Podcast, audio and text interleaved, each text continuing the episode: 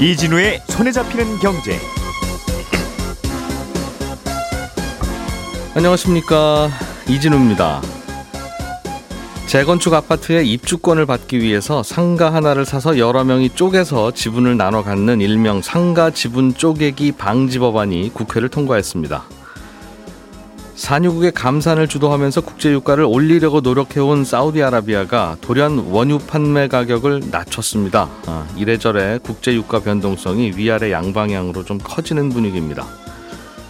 어제부터 시작된 주택담보대출 비대면 갈아타기 대환대출 서비스의 시장 반응 잠깐 살펴보겠고요.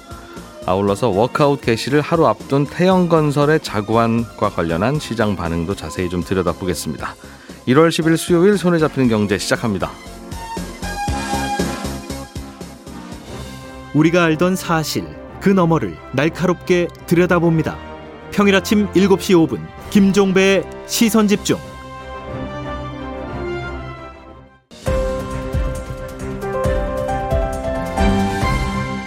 이진우의 손에 잡히는 경제.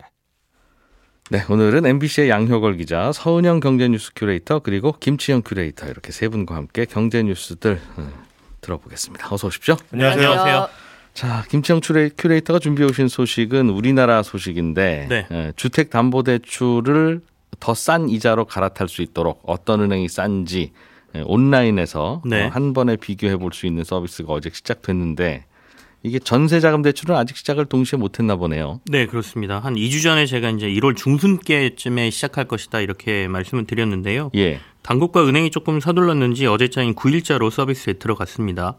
어, 신용대출만 가능했던 온라인과 모바일을 이용한 보다 저렴한 금리로 쉽게 갈아탈 수 있는 서비스가 주택담보대출까지 확대됐다 이렇게 보시면 되고요. 예. 근데 이제 주택담보대출이라고는 얘기하지만 사실은 아파트 주택담보대출만 가능한 상황입니다. 음. 또 일부 조건도 충족해야 되는데요. 10억 원 이하의 아파트 주택담보대출 중에서도 음. 대출받은 지 6개월이 지난 대출만 대상이 됩니다. 음, 아파트도 10억 이하만 네. 네. 어, 너무 많은 그 대출이 한꺼번에 이동하는 걸 좀 막겠다는 게 당국의 얘기인데요. 예. 이 얘기는 앞으로 상황을 봐서 어, 대상과 범위가 좀 확대될 가능성도 있다 이렇게 볼 수도 있겠습니다. 음. 그리고 이제 지난번에 순차적으로 전세자금 대출도 대상이 될 거라고 말씀을 드렸는데 이달 말인 오는 31일부터 전세자금 대출까지 이 대환대출 플랫폼을 이용할 수 있게 된다 이렇게 얘기를 하고 있습니다. 예. 전세자금 대출도 조건이 있습니다.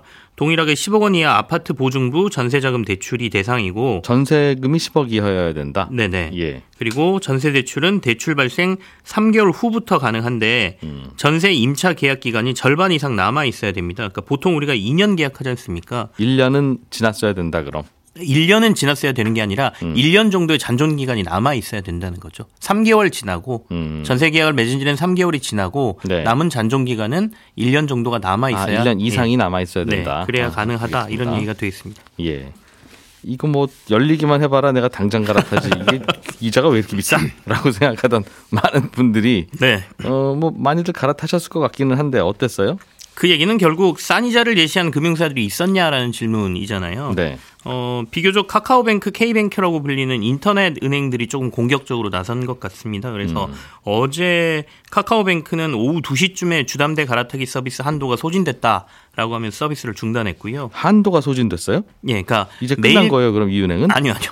매일매일 일종의 아, 한도를 좀 정해놨습니다. 한꺼번에 하루에, 다 하지는 않고요. 하루에 일종의 뭐 이것도 마케팅일 수는 있는데 음. 그래서 어제 오후 2시쯤 카카오뱅크는 일단 문을 닫고 네. 다시 오늘 아, 아침 9시부터 열겠다 이렇게 아. 지금 얘기를 해놓은 상태고요. 맛집의 재료 소진 죄송합니다 이렇게 써놓은.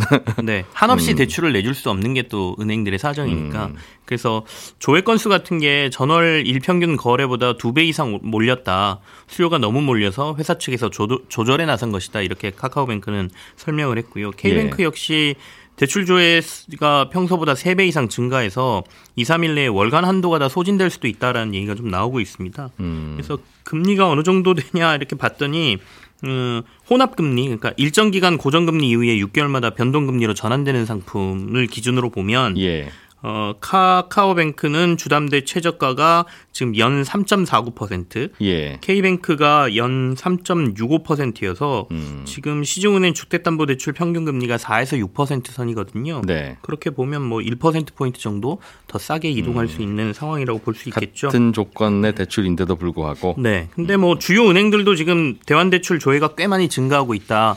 그래서 마케팅에 좀 들어간 상태인데요. 음. 신한은행 같은 경우에는 뭐 이번 주에 한도가 소진될 것 같다라고 얘기하면서 선착순으로 대환대출 서비스 이용하면 뭐 첫 달 이자 얼마 지원하겠다 뭐 이런 음. 얘기들까지 지금 하고 있습니다. 이번 주에 한도 소진이 예상되는데 판촉 이벤트도 해요? 앞뒤가 안 맞잖아요. 어, 이게 한도가 있는 모양이군요. 당국에서도 한도를 어. 좀 정해놓고 하라고 지금 가이드라인을 준, 준 상태입니다. 그리고 한꺼번에 너무 많은 게 이동하게 되면 음. 금융권에 문제가 좀 있을 수 있다고 보고 있습니다. 그러니까 이 뉴스 들으시는 분들은 그럼 이번 주에 빨리 해야 되는 거야? 이거는 아닌 거죠. 그러니까 음. 한도가 소진됐다는 말은 네. 1차로 해보고 또 할게요라는 뜻입니까? 아니면 끝나고 난 어, 언제 또 할지 몰라요라는 얘기겠습니까? 어, 일단 한도가 좀 정해져 있어서 아. 빨리 알아보시는 것도 나쁘지 않을 것 같고요. 근데 다만 이제 이건 있습니다. 예. 이렇게 이제 어, 이동하는 사람이 많아진다라고 하면 은행권 입장에서는 어, 대출이 너무 많이 빠져나가지 않게 일종의 상품을 잡아야 되는 상황이 될 수도 있거든요. 그렇겠죠, 그렇겠죠. 그렇다 보면 경쟁적으로 음. 이 상품의 금리를 조금 낮출 가능성이 있습니다. 그래서 남의 은행 고객 뺏어오게 해야죠. 네. 기존 은행 기존 고객한테 낮춰줄 방법은 없지 않습니까? 이미 대출 계약을 해, 네. 해놓은 거니까. 네. 그래서 우리가 많이 뺏기면 우리도 가져와야 되는 상황이기 때문에 아하, 아하. 금융당국도 사실은 이런 대환도출 서비스를 내놓은 게 서로 경쟁을 통해서 금리를 떨어뜨리려는 의도가 있는 거거든요. 그래서 음. 처음에 시장 반응이 결국에 나중에 조금 더 금리 경쟁으로 갈 수 있기 때문에 예. 조금 기다렸다가 살펴보시는 것도 나쁘지는 않다 이렇게 보여지긴 합니다. 근데 다만 이제 아까 1% 포인트 연 금리 차가 중도 상환 수수료도 고려를 하셔야 되거든요. 그래서 음. 중도 상환 수수료랑 다 포함해서 유리하다 싶으시면 어차피 같은 상품인데 네. 이자를 적게 내는 게 유리하기 때문에 갈아타시는 것도 그래요. 나쁘지 않다라고 중도 상환 수수료 뭐 대출 받은 지 6개월 지났어야 네. 되니까 많아봐야 1% 포인트 남았을 텐데 음. 이자 차이가 1% 포인트면 네. 뭐 대출 만기가 6개월밖에 안 남은 이상한 그 대출 아니라 이상한 대출이 네. 아니라 굳이 왜 갈아타세요 하는 대출이 아니라면 음. 무조건 갈아타야 되는 그죠. 계산은 맞습니다. 그렇게 되네요. 네. 그러니까 한 번씩 네. 들어가셔서 뭐 상황을 보시면 알겠습니다. 딱 답이 나올 것 같고요. 음. 어, 절차는 대출 비교하고 대출 심사받고 대출 실행하고 사후 처리하는 네 단계인데 이게 모두 지정, 지점 방문 없이 온라인에서 이루어지거든요. 예. 서류도 음. 다 온라인으로 제출하고 하면 되기 때문에 뭐 생각보다 쉽게 할 수도 있겠습니다. 비교 좀 해보시라. 김치영 큐레이터가 본인이 만든 것처럼 그렇게 신이, 신이 나서 자 오세요. 떨어지면 좋지 않습니까? 좋지 않습니까? 아, 그렇게 좋아요. 네. 어, 네. 이게 아마 저는 재밌는 거 한번 알아보고 싶은데 예를 들면 똑같은 은행이 다른 은행 손님 이제 데리고 오는 이런 대환 대출 금리는 얼마고 네. 저 오늘 처음 왔는데요 하고 신규 고객 금리는 얼마인지를 비교해 보면 음. 아마도 남의 은행 고객 뺏어오는 금리가 더 쌀 겁니다. 똑같은 조금 더 쌀 가능성이 있어 보이죠. 어, 우리 항상 말하지만 집에 들어오는 인터넷 네. 기존 고객은 비싸고 저 갈아타는 고객은 싸고 그렇잖아요. 네, 가만히 있으면 안 내려줍니다. 예, 똑같은 일이 벌어지지 않을까 하는 생각도 좀 드네요.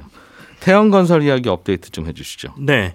사실 앞서 이제 개시가 하루 남았다고 말씀드렸는데 개시 결정이 하루 남은 거고요. 개시가 될지 안 될지는 아직 변수가 좀 있는 것 같습니다. 어제 이제 윤세영 회장이 기자회견을 통해서 약속한 자구책을 성실히 이행할 거고 필요하다면 태양건설의 대주주인 TY홀딩스에 지분하고 TY홀딩스가 보유한 SS, SBS 지분도 담보로 제공할 수 있다는 언급이 나오면서 예. 분위기가 좀 변했다는 얘기들이 좀 들려오고 있긴 하거든요. 음. 근데 다만 이제 워크아웃 개시 이전까지 들려오는 뉴스들은 사실은 양쪽 그리고 당국 모두가 뭐 여러 가지 뉴스를 쏟아내기 때문에 조금은 고지고대로 믿어서는 안 된다라는 생각이 좀 있거든요. 예. 그러니까 어, 법정관리 행위 결정됐을 때 파장 등을 고려하는 당국의 입장하고 음. 사실은 그 채권단 입장이 완전히 좀 다릅니다. 그래서 음.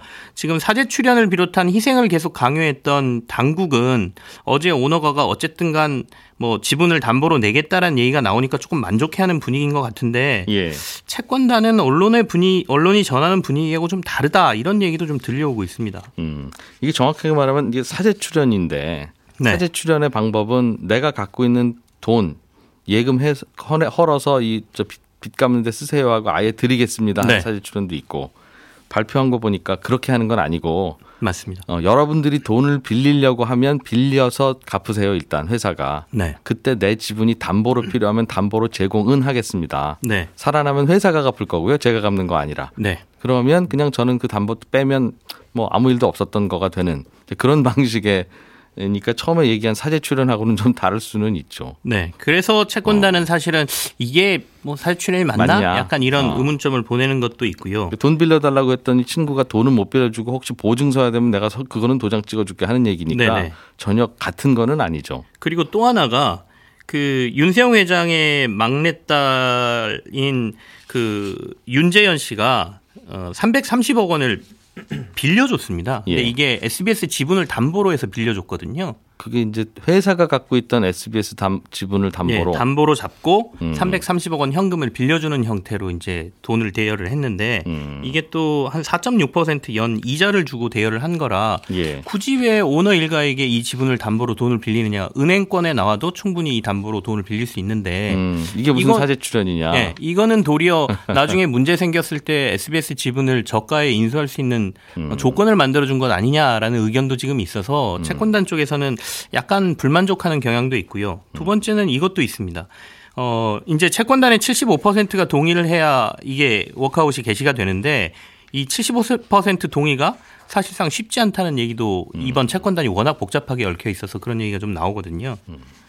다른 케이스에서는 오너 일가가 그냥 돈도 넣는데 네. 여기는 넣는 것도 아니고 빌려주면서 심지어 그것도 못 믿어서 회사가 갖고 있는 다른 거 담보로 내놓으세요라고 하니 네. 이게 이게 사제 출연 맞으실까요? 하는 질문이 나온다는 거죠. 그게 음. 이제 앞서 말씀드린 75%라는 게 음. 이게 만약에 채권단이 100개 기관이면 75개 기관이 동의하면 된다 이런 의미가 아니고요. 머릿수로 따지는 게 아니라 예, 채권 예. 금액의 75%가 동의를 해야 되는 거거든요. 그러니까 음. 한개 회사가 만약에 채권액의 80%를 갖고 있으면 한 개 회사만 동의를 해도 되는데 예. 이번 그 태영건설의 채권단은 뭐 400개 정도의 대출 기관 음. 그리고 특히 이 주채권은행에는 산업은행을 비롯해서 5대 시중은행이 다 합쳐봐야 채권 금액이 30%를 넘질 않습니다. 예. 그렇다 보니까 뭐 증권사부터 시작해서 다른 데들 뭐 20% 15% 갖고 있는 데들이 얽혀 있거든요. 음. 그렇다 보니까 어 당국이 주채권은행하고 그 5대 시중은행에 조금 아, 뭐 일종의 동의해주지 이 정도면 이렇게 얘기를 예. 하더라도 나머지 쪽에서 어 우리는 아닌데라는 분위기가 조금은 있다라는 얘기가 들려와서 예. 오늘 이제 채권단 회의가 있거든요. 음. 오늘 분위기가 굉장히 중요할 것 같고 마지막 날까지 좀 지켜봐야 될 것 같습니다. 삐걱거리고 있기는 한데 이게 어찌 보면 우리나라가 점점 더 민주화되고 있다는 반증이기도 해요. 네. 예전 같으면 음. 당국이 야 사재 출연하시고 이렇게 워크아웃 하시고 뭐 아시죠? 하고 딱 그냥 적 가면 알아서 다 되는 분위기였는데 잠깐 법대로 좀 해봅시다. 손드는 쪽이 양쪽에서 나온다는 건 바뀐 분위기가 좀 전달되는 장면이기도 하네요. 자, 서은영 큐레이터 상가 지분 쪼개기 방지법 이거 통과됐다는데 이게 무슨 법이었죠?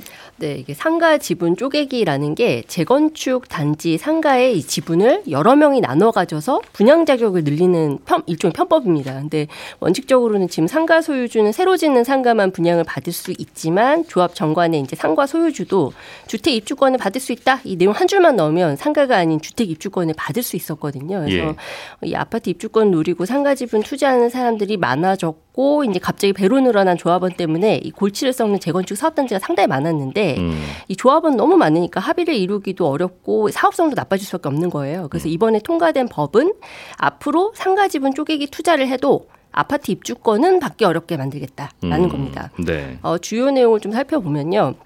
우선 분양권을 받을 수 있는 권리가 생기는 날이 있습니다. 그러니까 이걸 권리 산정일이라고 하는데 음. 이날까지 상가나 주택 소유자 명단에 들어가 있어요. 우리 배당 받을 때랑 똑같은데요. 예. 이 재건축 후에 조합원 자격으로 입주권을 받을 수가 있거든요. 그런데 음. 이른바 이제 쪽지분을 들고 있다. 이 쪽지분 들고 있는 상가 소유자다. 그러면 권리 산정일을 주택 소유자들보다 3개월 정도 더 앞당겨서 까다롭게 보는 겁니다. 음. 그래서 이 바뀌는 법에서는 기본 계획 수립 후가 아니라 재건축 사업 정보 일반 주민한테 처음 공개하는 시점, 그러니까 주민 공람 공고일로 적용하세요. 이렇게 되는데 이게 한 3개월 정도 앞당겨지는 효과가 있다라는 거죠. 이게 왜 이렇게 바뀌었냐면 주로 이 지분 쪼개기 투자 이루어지는 시점이 공, 주민 공란 공고일 이후 뭔지 한 그 전후로 해서 좀 많이 집중이 되는 모양이에요. 그러니까 이 아파트 재건축합니다라는 분위기가 잡히면 그때 와서 막 쪼개니 그렇습니다. 그런 거 공고하면 그때부터 3개월 거슬러 올라가서 그때 상가 갖고 있어야 네. 자격 있는 걸로 맞습니다. 예를 들면 주식으로 치면 9월 말에 주식 들고 있어야 되지 12월 네, 말 주식으로는 안 합니다. 그 얘기네요. 맞습니다. 예. 그래서 이제 이렇게 앞당겨진 권리 산정 시점 이후에 지분 쪼개기로 투자한 사람들은 그럼 어떻게 되느냐? 음. 그러니까 입주권을 받지 못하고요. 대신 소유한 상가 지분의 감정 평가액만큼 현금으로 돌려줍니다. 음. 그러니까 이렇게 되면 이제 지분 쪼개기 투자로 해서 원래는 이제 그 위에 뭐 분양 수익이라도 얻을 수 있으면 참 이제 그 수, 투자 수익을 보고 이제 투자를 하는 건데 예. 이것마저도 사실상 없어지는 거죠. 음.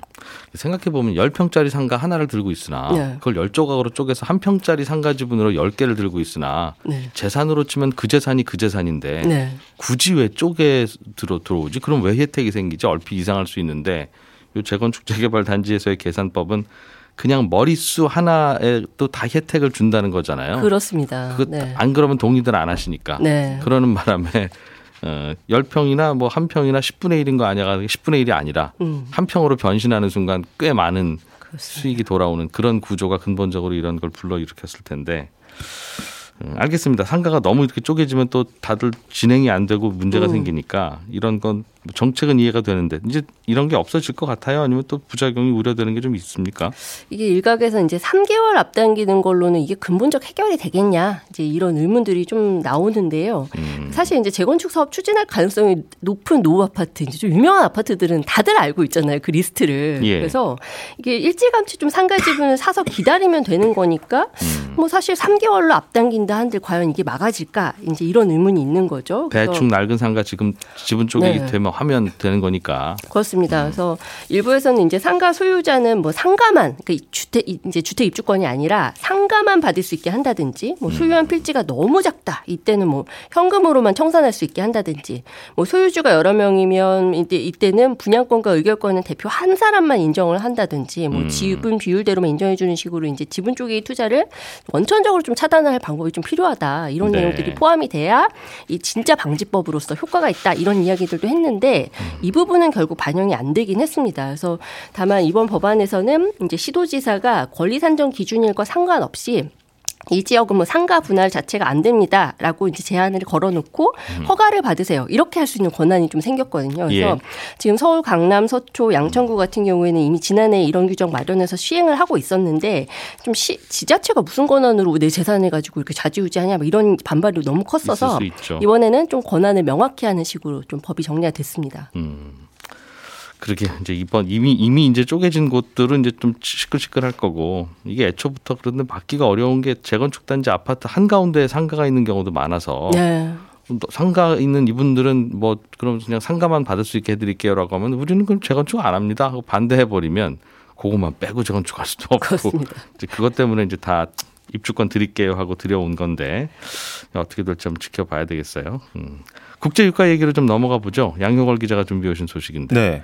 어, 하룻밤에 5%가 빠졌어요. 네. 최근에 이제 국제유가가 하룻밤 새 한 5% 가까이 이제 하락을 하기도 했고요. 예. 어젯밤에 이제 소폭 반등하긴 했지만 어 70달러 초반선을 이제 겨우 유지를 하고 있습니다. 음. WTI 기준으로 하락폭도 지금 커지고 있고 원인은 세계 최대 원유 수출국인 이제 사우디아라비아가 2월 원유 수출 가격을 확 낮췄습니다. 그러니까 음. 원래는 사우디가 어떻게 보면 오펙, 그러니까 석유 수출국 기구의 어떤 맏형격으로 이 지난해 말에 생산량을 좀 줄이기로 했었거든요. 그러면 예. 가격을 좀 높게 유지하고 싶어 했다는 건데 음. 아, 돌연 태도를 바꾸면서 2월 달 이제 원유 수출 가격을 확 낮춘 겁니다. 그래서 음. 이번 그 사우디의 결정이 이제 유가에 영향을 미치고 있다는 분석이 나오고 있습니다. 음. 이유는 뭐래요, 사우디는?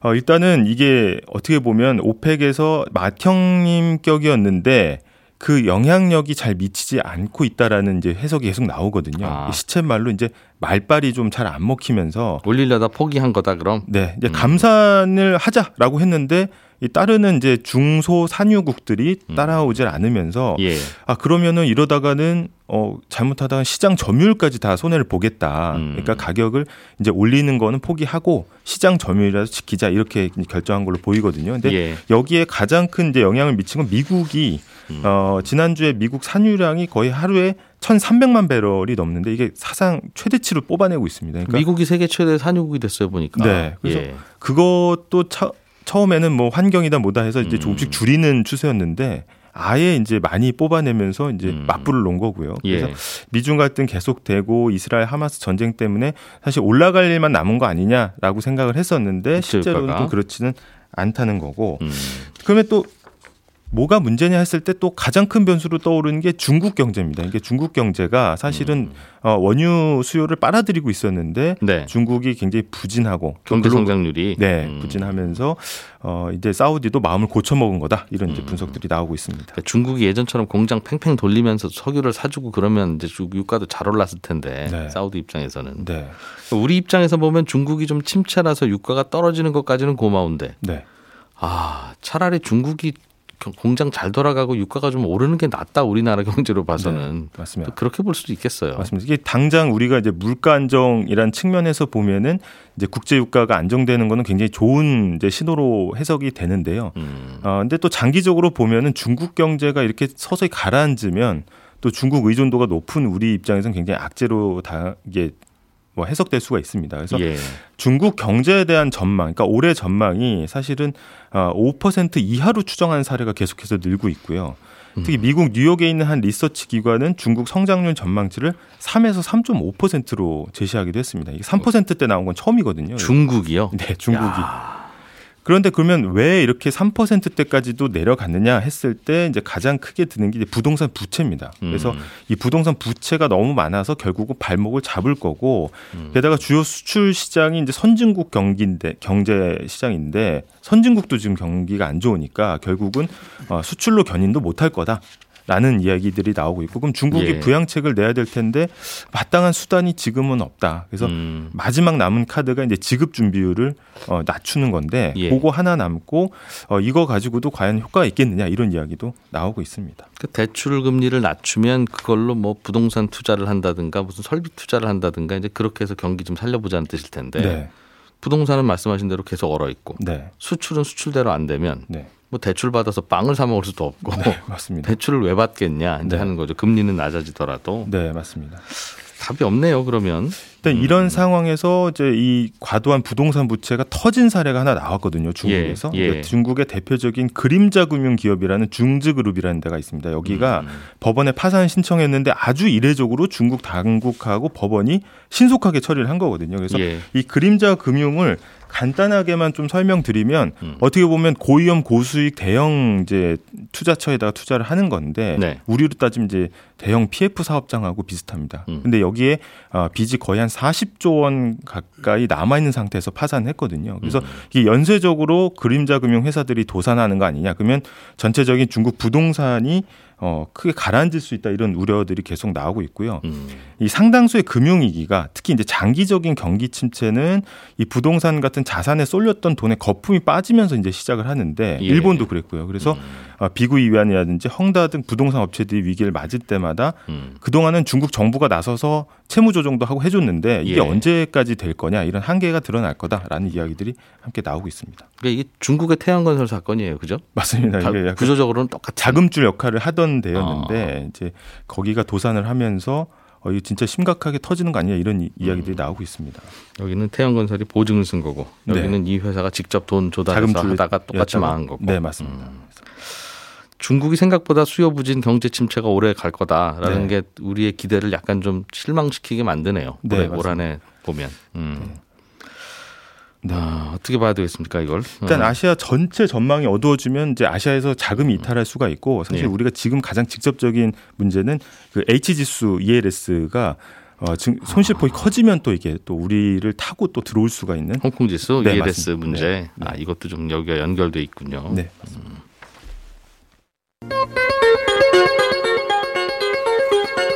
예, 저희는 내일 아침 8시 30분에 다시 모여서 경제 뉴스 전해드리겠습니다. 이진우였습니다. 고맙습니다.